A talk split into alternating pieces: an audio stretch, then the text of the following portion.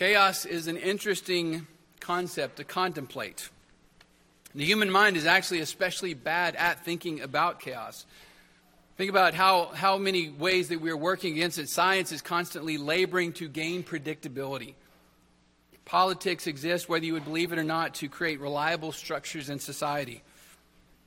Teachers function in order to promote knowledge, but also to teach logic coaches and, military officers, their entire job is spent around getting groups of people to behave in expected ways.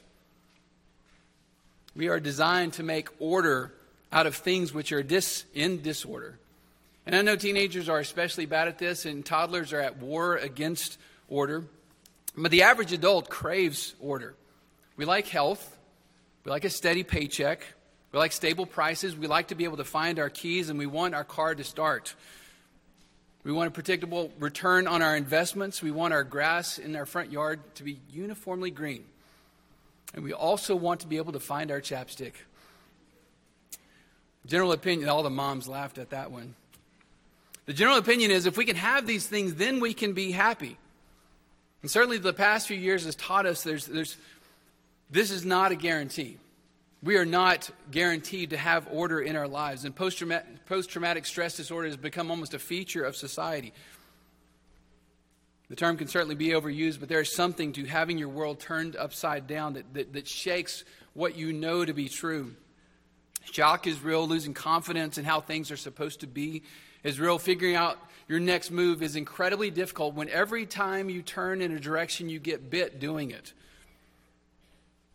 And this is true not just for societal woes, but it's something that we deal with very intimately and very personally, not just the large scale global kind of chaos that we've seen, but it's also true when a spouse dies, chaos ensues, or the loss of the job, or the onset of a chronic disease, or coming to terms with a child's disability. When we have this elimination of this path that we, we thought we were on, a direction we thought we could go, and then for, for some reason, everything changes and that is no longer an option. These are daily occurrences, not only for believers, but also for unbelievers. They all fall into the same category. And for believers, there can be the blessings that go along with obedience, where we behave in ways we're supposed to, and we are rewarded for those. And there are consequences that go with disobedience, but there's also the times that we obey, we do the exact right thing, and we are persecuted for righteousness' sake. We have checked all the boxes. We've prayed the right prayers. We've gone in the right directions, and yet the outcome are terrible things for us. We're forced to recognize that there is no guarantee in this life that we can have in this fallen world a pain free existence or that we can be guaranteed to see order in what's before us. And that pain and that disorder are, are, a terrible place in which to live. And this is the reason that we have the book of Job to teach us how to think and what to believe when that comes upon us. Remember what Job said to his friends in Job 10? He, he, he recognized how difficult this is, and this is what we can identify with. He says, are, are not my days few? As he responds to their accusations. He says, Cease, leave me alone, that I may take a little comfort before I go to the place from which I shall not return to the land of darkness and the shadow of death, a land as dark as darkness itself, as the shadow of death, without any order a land which is chaos, where even the light is like darkness. Job is a man who had given up on order. He had given up on light. He was, he was ready to be consumed with darkness. And yet, in our Old Testament reading, you heard the words that came out of the mouth of Job is that that despair, that, that lack of joy, that lack of hope and trust and confidence comes to an end. His mind is changed. He was brought to a place of understanding, and he was brought to a place where he could see that there was something more going on. And so, Job is a friend to those who have chaos in their lives, and it's of great benefit for us to turn to this passage this morning. So, let's pray and let's seek the Lord's help that we would find the answers that Job gives. Our Father, we look to you this morning, knowing that without your Spirit's help, there is no light, that we ourselves are in darkness with respect to your word. And so, Lord, by your word, teach us. Help us to hear, help us to see, help us to believe. We pray in Christ's name. Amen. This passage, this extended passage, is, is very simple. In this passage, the Lord speaks. He tells us about himself, and he also tells us about other things that he has made. And Job answers. And you're probably thinking, now, didn't we have this sermon just a, a few weeks ago? The, the, the Lord spoke, he told us about things in his creation, and then, and then Job responded. And you might be thinking, because there's kind of this pattern that goes on in the book of Job where there's a lot to say, but, but it seems like it's not really moving the argument forward.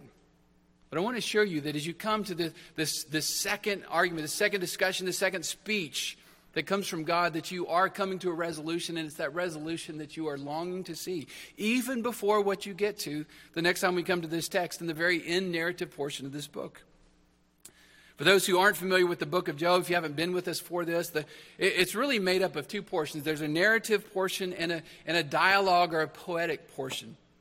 And in the narrative, we, we learn about Job as the book opens. He is a person who is greatly loved, greatly respected, incredibly wealthy, and viewed as righteous by everyone in the world.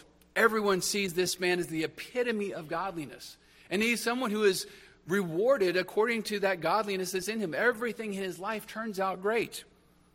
But then we're immediately taken into heaven. We're given a heaven's eye view of Job. And, and we also hear what, what takes place in this court of heaven when the angels come before God, and there among them is the one who is known as the accuser, literally the Satan. And he challenges God, or he is challenged by God, rather, to consider his servant Job. He does, and he comes up as the accuser, what he comes up with the accusation, he says, Job only serves you because of how good you are to him. Take away some of that goodness. Take away some of the joys in his life and see if he will truly serve you. After that brief debate, the accuser goes to work and he destroys all the good things in Job's life.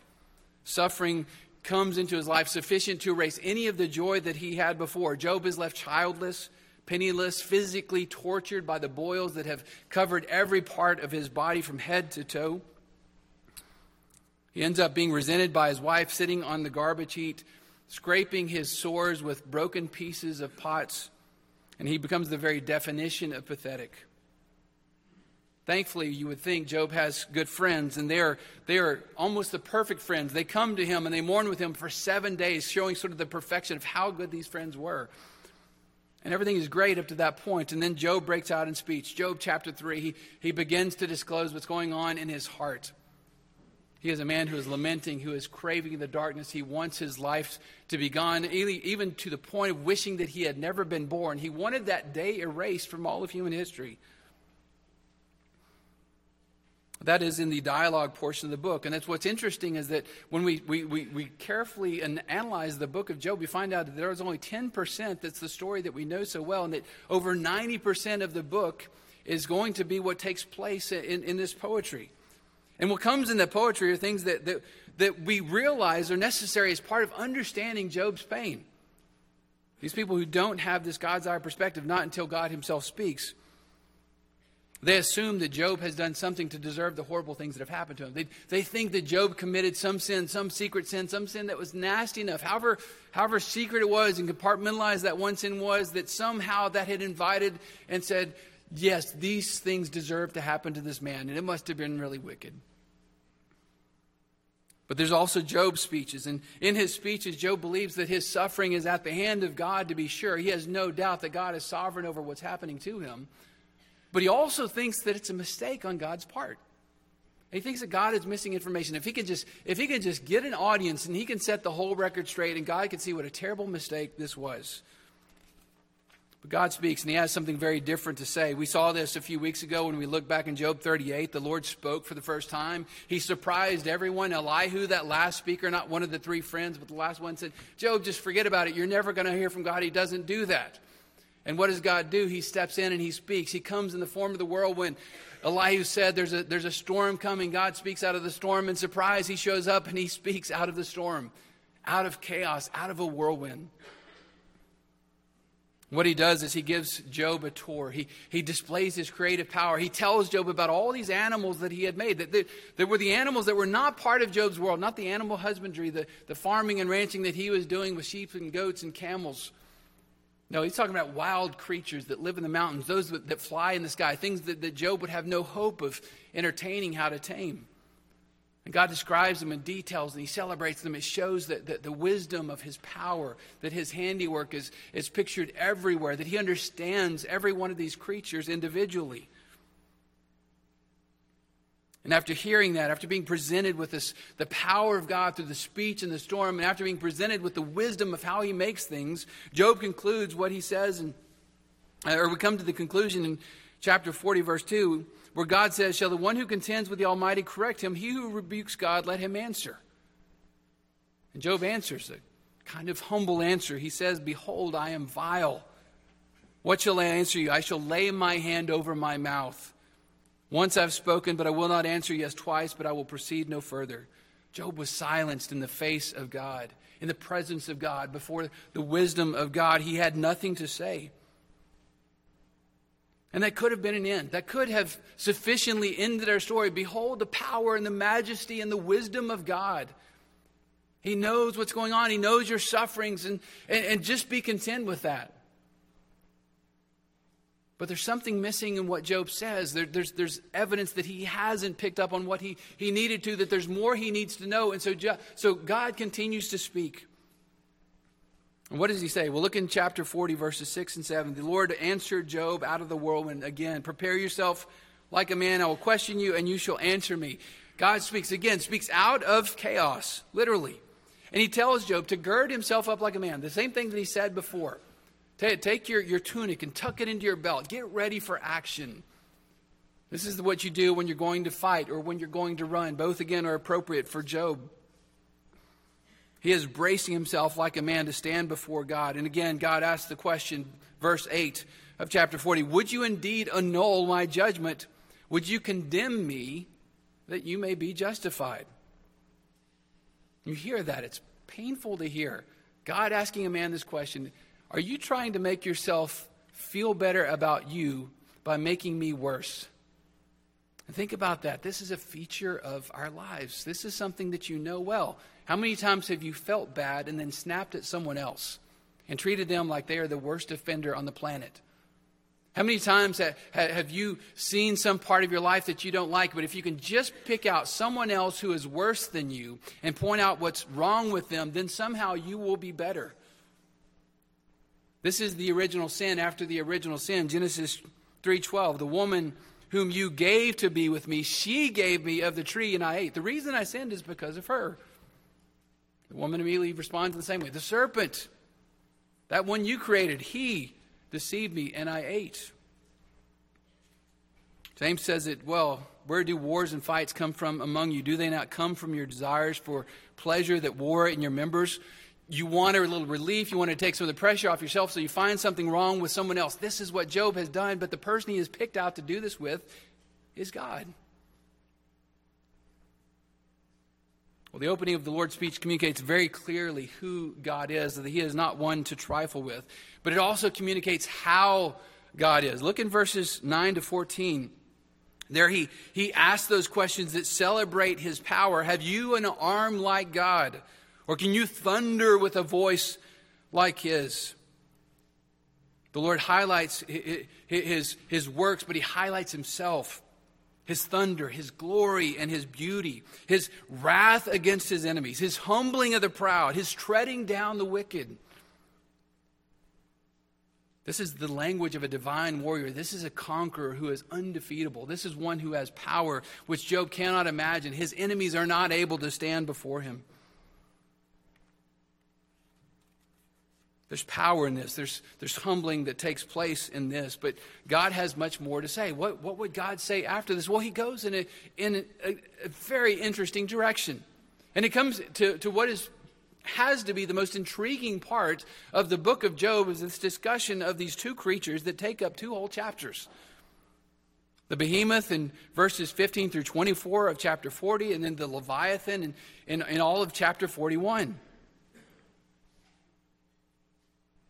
It's a little bit like the first speech where God celebrated these, all these different animals and talked about his role in creating them, but, but, but these get a particular kind of attention. And you're, what you're asking, is this the same speech again?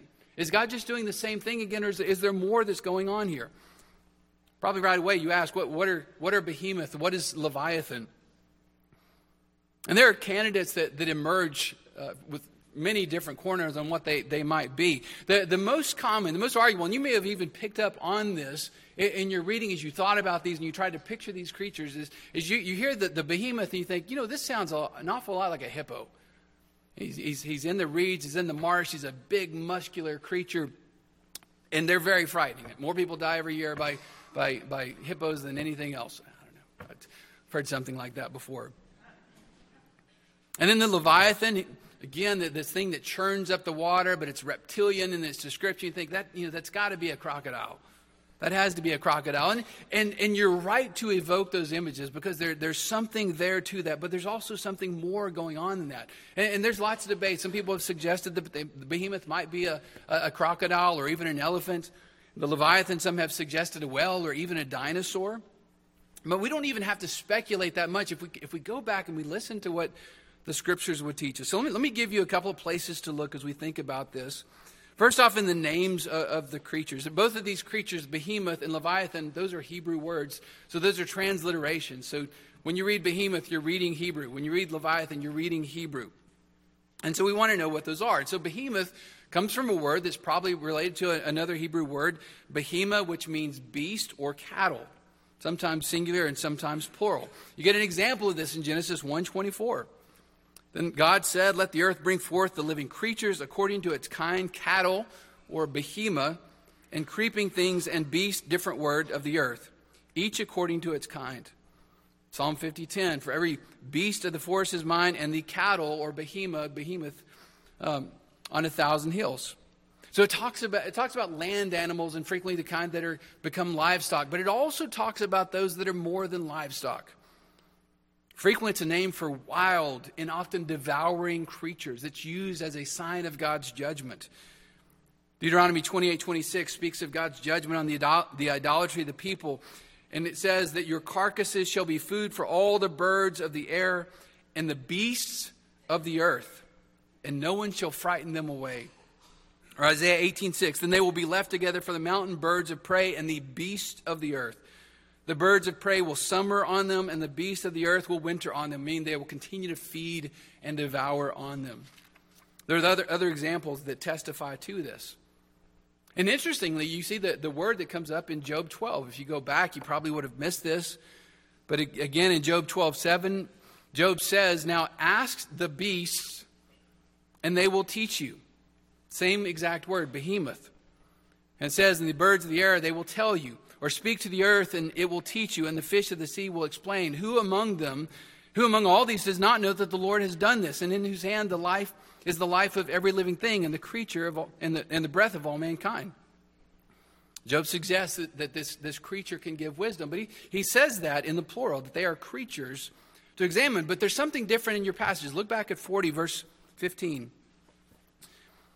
It says, Look now at the behemoth which I made along with you. He eats grass like an ox. That behemoth word is typically a plural form when you see it like that. But here, that, that plural form is treated as an individual, as a singular creature. That tells us that something is going on, that this is not just, this is not a group of animals, that this is a singular kind of animal that can be testified to a group. And it says he, he eats grass like an ox. That, that verse could actually be translated, he devours grass as a herd of oxen, picturing something much larger. And certainly there's the description. He has massive proportions, massive strength in every part. Its tail is like a tree, its bones as bronze beams, its ribs as bars of iron. And it says the mountains yield food for him. And some could translate that the, the mountains offer him tribute. It's almost as if the mountains are giving honor to the scope and the size and the mass of the power of this creature.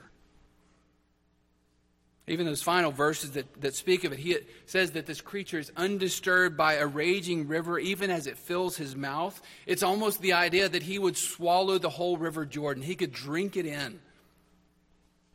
Massive and overwhelming and frightening. The, the, the hippo is a good starting place for the design of this creature, but it's something so far beyond a mere hippo. And then you go to Job 41 and you learn about the Leviathan, and he is also well attested in Scripture. Psalm 144 a, a, passage that's very similar to, to the celebration that you had in the previous, uh, uh in the Lord's speech. Psalm 104 testifies, celebrates God's wise and sovereign rule over all his creation. And then it says this in Psalm 104 24. O Lord, how manifold are your works! In wisdom you have made them all. The earth is full of your possessions, the great and wide sea, in which are innumerable teeming things, living things, both small and great. There the ships sail about. There is that Leviathan which I have made to play there. He's pictured it playing in the sea, but there's also the sense that the, the, the, the, the, the ships may want to sail around the Leviathan, as they certainly would. And back in Job 3, back when Job was, was lamenting the day of his birth, he was wishing that he had never been born. He actually calls for a curse from, from either the, the false prophets or the, the, the, the priests of Baal or, or whoever was at work for those who would, in Job 3 8, who curse let them curse today those who are ready to arouse Leviathan. Speaking there of those who would, who would bring up this monster out of the deep, who would bring into the presence this chaos monster that would destroy the day on which Job was born. Isaiah speaks of this as well. Isaiah 26, 21 for behold, the Lord comes out of his place to punish the inhabitants of the earth for their iniquity. The earth will also disclose her blood and will no more cover her slain. In that day, the Lord, with his severe sword, great and strong, will punish Leviathan, the fleeing serpent, Leviathan, that twisted serpent, and he will slay the reptile that is in the sea. Psalm 74 as well says, You broke the heads of Leviathan in pieces and gave him as food to the people inhabiting the wilderness. Again, this picture emerges. This is no mere crocodile, it's a starting point. But, but it goes far beyond that. This one is, as it says in verses 1 and 2, this Leviathan is uncatchable. He can't be hooked or barbed or snared. Verses 3 and 5, he's not reasonable. He can't be toyed with or tamed. Verses 6 and 7, he won't be bought and sold, and he certainly won't be filleted and fried. God basically says to Job, I dare you to touch him. See what happens to you if you go near him. You have no hope against his power. He is proud and he is powerful and he is beautiful and his armor is impenetrable and he breathes out fire. Verses 18 to 21 are all about that this is a fire breathing dragon. And verses 22 to 25 tell us something else about them. Maybe you missed this, but he is not only immovable, but he is also a heartless creature. In his chest is a stone. He cares not for you or for anyone else. There is no compassion whatsoever in him. And then verses 26 through 20 through 33 we're told that there is nothing and there is no hope of defeating this one. Verse 34 he beholds every high thing and he is king over all the children of pride. You may not know what the children of pride are, but you know that is bad because God hates pride. And if He is king of those who are of, of pride, He must be evil. Maybe in reading that, you, you can hear those words that Martin Luther crafted for us in that famous hymn. They are eerily familiar. For still our ancient foe doth seek to work us woe. His craft and power are great and armed with cruel hate. On earth is not his equal. And did we in our own strength confide, our striving would be losing. This is who it's talking about. This is, this, this is the monster that is being paraded before Job. And what we have here is all the, this mountain of evidence and so much more that's testified outside of Scripture that, that, that these are the evil creatures that were known in the ancient world. This was part of the, the Baal myths and the Mesopotamian, Mesopotamian gods and the Ugaritic myths, is that they, they all held creatures like this that, that were dangerous and were frightening and were overwhelming that could not be stopped. You might think of this as the super beast and as the dragon monster, inescapable, indifferent towards your hurt, and unconquerable destroyers. They are chaos monsters. And against them, men have no hope. That's a qualified statement because it's men have no hope in and of themselves, but that does not mean that they are without hope. And that is the point of God's revealing them to Job, of, of God saying to them, Behold, look at these, Job. Go back to verse 9 of chapter 40. There is one who has power over these. Job 40, verse 9, God asked Job, Have you an arm like God? Can you thunder with a voice like his? Adorn yourself with majesty and splendor. Array yourself with glory and beauty. Disperse the rage of your wrath. Look on everyone who is proud and humble him. Who is able to do that but God? He is able to humble the king of the sons of pride. God has power over behemoth. We see this in chapter 40, verse 19. God testifies, He is the first of the ways of God. Only he who made him can bring near his sword. Meaning, God is the one who, he may have impenetrable irons, uh, ribs made out of iron, he may have bones of bronze, but that will not stop the sword of the Lord. He can't hide in the river and he can't escape being struck down. And then what he says in 41:1 of Leviathan, can you draw out Leviathan with a hook or a snare with a line which you lower? Can you put a reed through his nose or pierce his jaw with a hook? Will he make supplications to you? Will he speak softly to you? Will he make a covenant with you? Will you take him as a servant forever? Those are rhetorical questions. And the answer is obvious. We know exactly where the answer lies. It lies with God Himself. He's saying, I can. Verse 10 No one is so fierce that he would stir him up. Who then is able to stand against me? God says. Who has preceded me that I should pay him? Everything under heaven is mine. The behemoth and Leviathan both belong to me. God is saying something to Job that he needs to hear. God is saying and he's testifying that I am sovereign, that I have power over these, and I am the divine warrior who defeats these.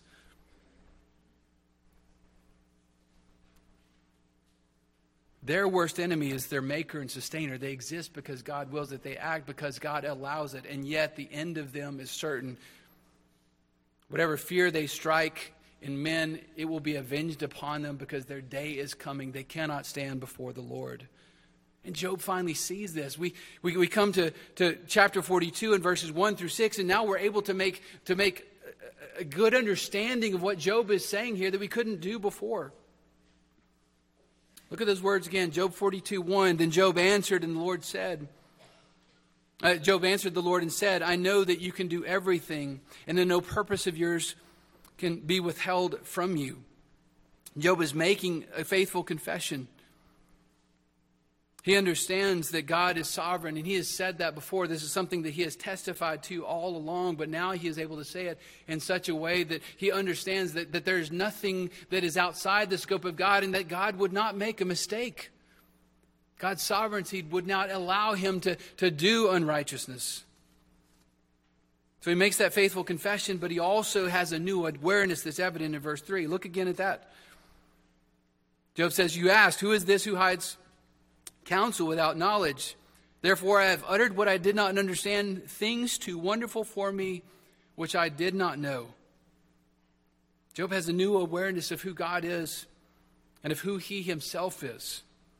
His high opinion of himself and of what he did now takes a backseat to seeing God for who he is. He understands God's purpose in, in a particular way in his life. And he also, as we go on to verse 4, he has a changed attitude. We need to listen carefully to this. He says in verse 4 Listen, please, and let me speak. You said, I will question you, and you shall answer me. I've heard of you by the hearing of the ear, but now my eyes see you. Therefore, I abhor myself and repent in dust and ashes. We need to ask what's different from the previous answer after the Lord's first speech when he said, I'm vile. What shall I answer to you? I laid my hand over my mouth. Certainly, there he had been brought low and he had been humbled and silenced. But now he says that, that there's something new that, that he is learning, something new that he is receiving. And what it is, is that he has now seen God. And you, and you want to ask, well, in what way did he see God? Why, why is it that Job can say that he has seen him? Maybe your mind goes back to Exodus 33 whenever Moses had his encounter with God.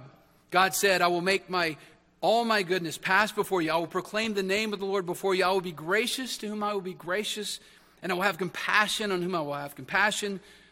But he said, You cannot see my face, for no man shall see me and live. Was Job allowed to do what Moses had been forbidden to do? Was he allowed to see the face of God? Wouldn't this mean with, that, that Job would die instantly?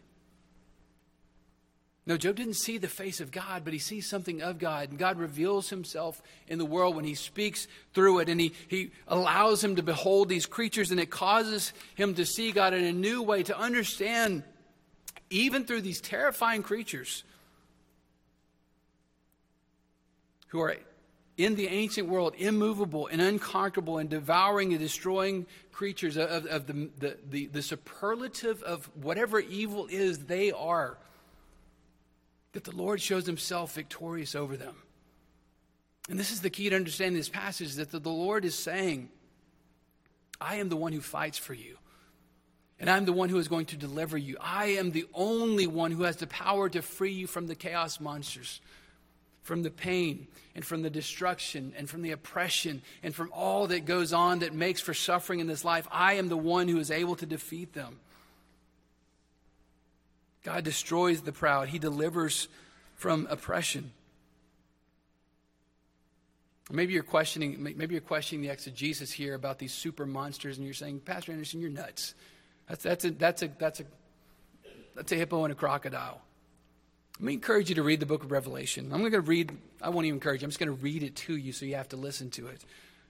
Because what you're actually finding in what, what God is saying here to Job, you're finding in actually a microcosm of what you get in the larger book of Revelation. You're, you're actually seeing this play out on a much larger scale there that you want to understand because it is, it is offering you that hope that you need that goes to those situations that seem beyond hope. Remember that John saw John, he, he opens up his, his, apocalypse and he testifies to the things that he saw that were shown to him, to the vision that he was giving. John saw and Job saw. And what, what did John see? Look at Revelation chapter 6, verses 7 and 8. When he opened the fourth seal, I heard the voice of the four living creatures saying, Come and see. So I looked, and behold, a pale horse. And the name of him who sat on it was Death, and Hades followed him. And power was given them over a fourth of the earth to kill with sword and with hunger, with death, and by the beast of the earth. There is invoking this image of this, these devourers that come into the earth, that go along with, with death. And then go to chapter 11, verse 7.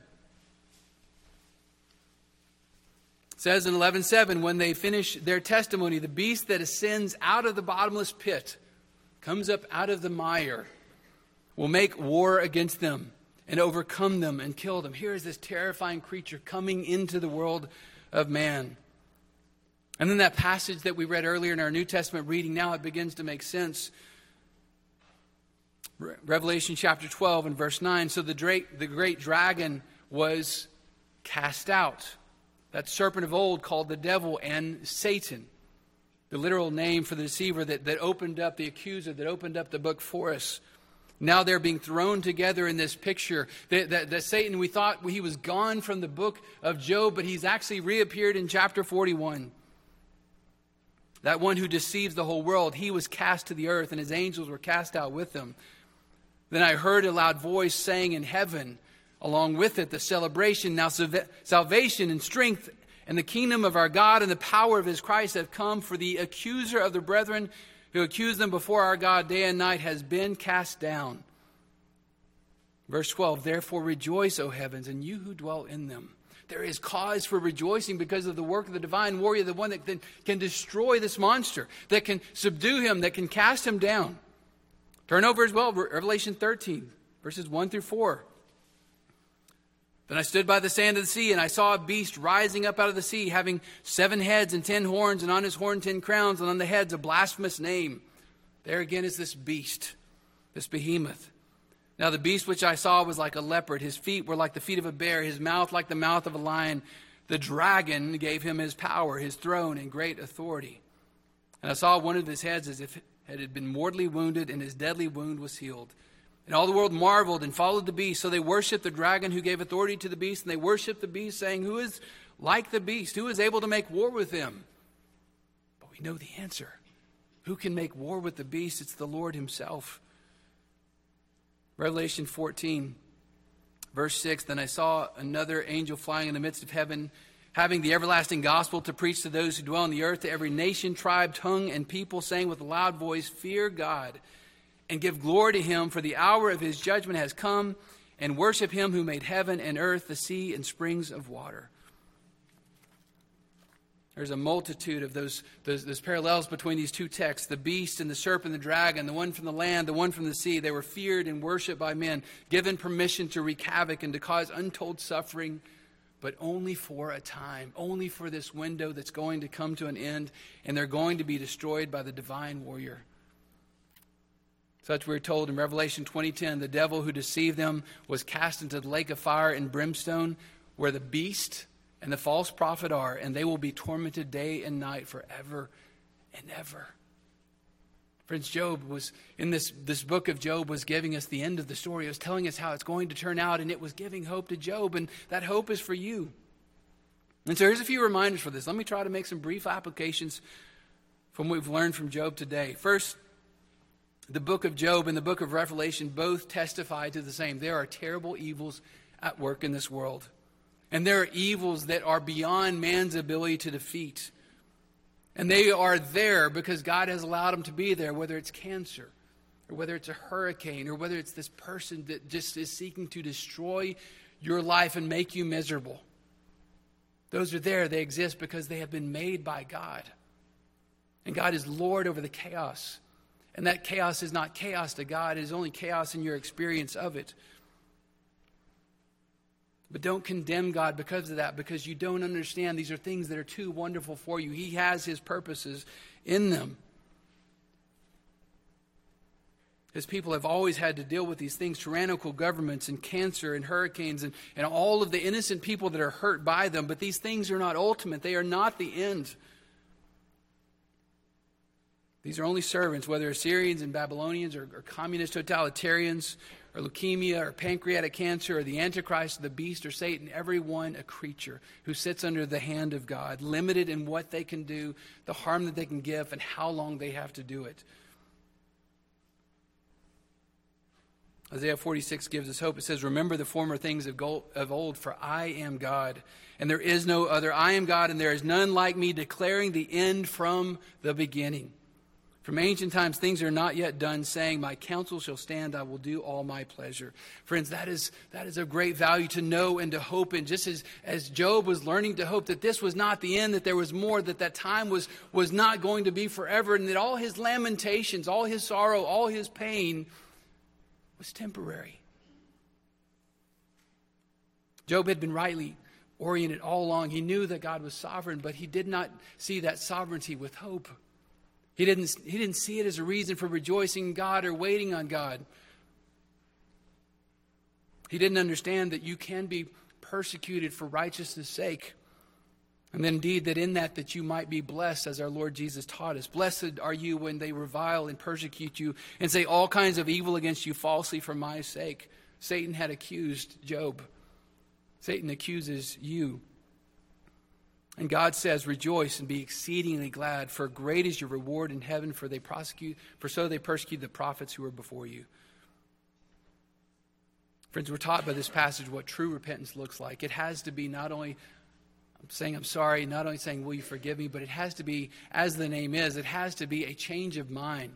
Repent, rethink. Metanoia is the Greek word change your mind about it. We have to see things as God sees them, as He's revealed them to us, to look to that and have hope. And that can be our suffering as well, that we need to repent of how we view it. The misery that comes to us in this life of not seeing that for what it is, is something under the sovereign hand of, of God that is only there because of His bare permission and that is surely temporary and is going to be defeated by Him at last. And that's where we should finish Samuel Rutherford once wrote, and he wrote to another pastor, and he wrote to another pastor from prison, and he said this All was but children's play between Christ and me till now. If one would have sworn unto me, I would not have believed what may be found in Christ. When did he come to know Christ in that way? He came to know Christ in that way as he was suffering, as he was suffering unjustly, as he was in prison. So he learned to celebrate who Christ was, and so we ought to learn as well. Again, the book of Revelation gives us hope. A larger exposition of this short passage in Job. John reveals to us in Revelation 19 11, Now I saw heaven open, and behold, a white horse, and he who sat on him was called faithful and true. And in righteousness he judges, and in righteousness he makes war. He is the King of kings and the Lord of lords, and he is the one who defeats the beast. He defeats the great dragon. They are no more before him, gone forever, no more to haunt or to terrorize the people of God. Revelation 20:10 The devil who deceived them was cast into the lake of fire and brimstone where the false where the beast and the false prophet are and they will be tormented day and night forever and ever. Why? Because the Lord will make it so. Let's pray together. Our gracious God, we confess this morning that our hope has not been in you. When terror has been before us, when suffering has overcome us, when miseries have overwhelmed us in this life, Lord, we have too much blamed you, too much looked for vindication in this life, too much waited on the wrong helps rather than waiting on you. Lord, would you magnify yourself in our sight? Especially would you magnify Christ, who is our victorious warrior, our shield and our defender, our deliverer, our God in whom we trust. Make us to know and believe upon him that we may be rescued from all that is in this world, from our sin, from Satan, even from all that would cause us harm. Let us believe and let us wait. In hope, we pray in Christ's name. Amen.